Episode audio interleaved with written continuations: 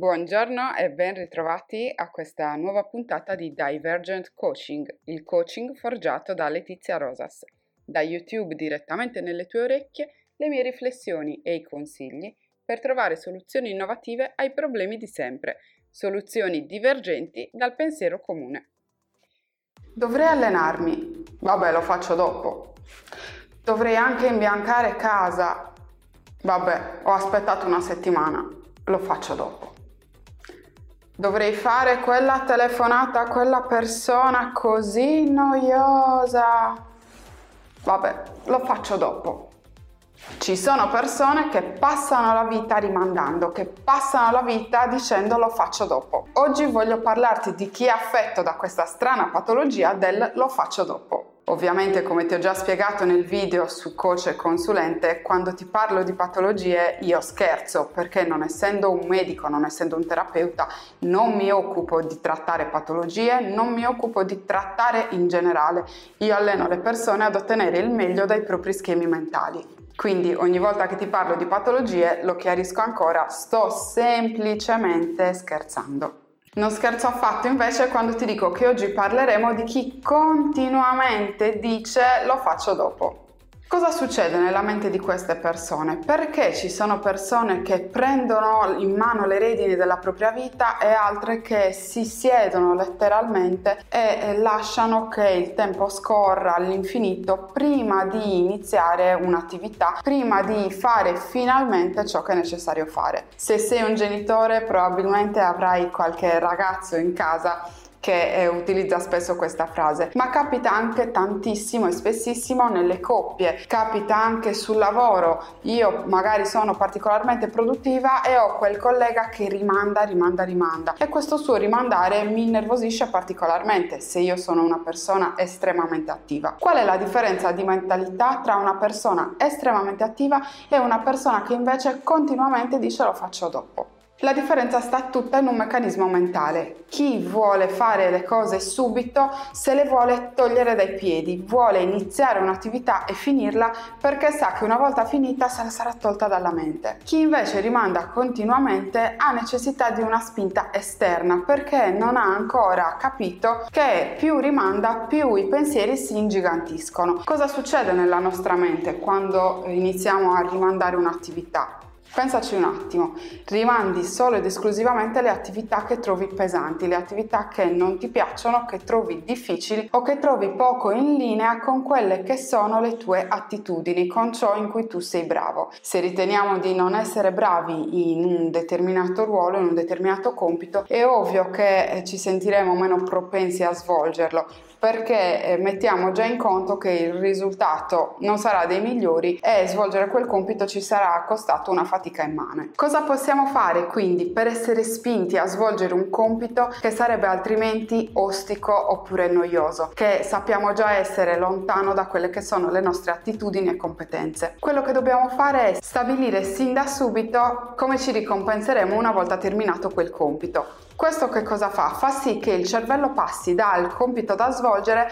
direttamente alla gratificazione. Nel momento in cui il cervello è concentrato sulla gratificazione, il compito diventa molto più semplice, molto più leggero e molto più veloce. Un altro modo per essere più produttivi è entrare in competizione con se stessi o con altri, soprattutto se tra le tue 16 leve motivazionali misurate con il Race Motivation Profile abbiamo scoperto che hai un forte bisogno di vendetta e sei quindi una persona particolarmente amante delle sfide, metterti in gioco potrebbe essere il modo giusto per farti alzare da quel divano e farti smettere di dire lo faccio dopo, ma farti dire lo faccio subito.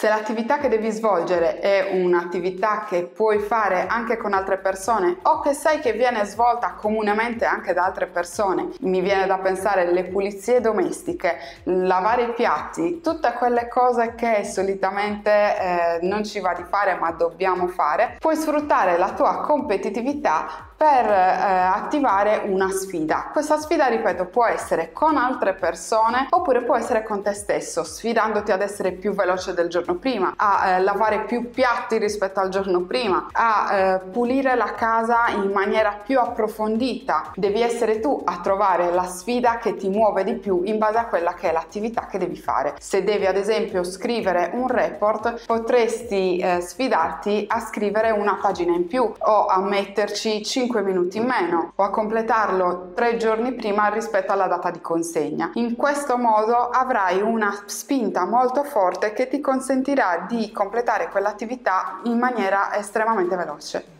C'è infine un terzo modo per essere molto più produttivi ed è quello di svolgere il più possibile attività allineate con quelli che sono i nostri bisogni. È ovvio che se io sono una persona particolarmente disordinata, particolarmente eh, fuori dagli schemi, fare delle attività in cui devo essere preciso, metodico, seguire delle regole, essere schematico sarà molto più difficile e pesante. Allo stesso modo, se sono una persona che ama la compagnia, potrei trovare difficile svolgere delle attività in cui devo stare da solo. Ecco quindi che conoscere i tuoi bisogni fondamentali e le tue 16 leve motivazionali ti aiuta ad implementare quelle che sono le attività ad alto rendimento, quelle attività in cui, eh, essendo già allineate con i tuoi bisogni, hai la massima produttività. L'ultimo consiglio che ti do se hai la tendenza a dire lo faccio dopo è controllare cosa stai facendo nel momento esatto in cui quella frase si affaccia alla tua mente, perché spesso ciò che succede è che stai utilizzando un cellulare o un altro dispositivo elettronico che ha il compito, per come è stato studiato, di rapire letteralmente la tua attenzione e tenerti incollato allo schermo. Ogni applicazione, ogni suono, ogni colore e ogni caratteristica dei dispositivi elettronici elettronici è studiata per farci rimanere incollati allo schermo più tempo possibile. Quindi ciò che succede è che il nostro cervello davvero si abitua a rimandare le attività importanti per rimanere agganciato al dispositivo. Tutto questo ci porta ad allontanarci dalla vita reale, ci porta a separarci da quella che è la realtà, la quotidianità. E questa è una cosa importantissima da controllare nel momento in cui vogliamo riprendere eh, in mano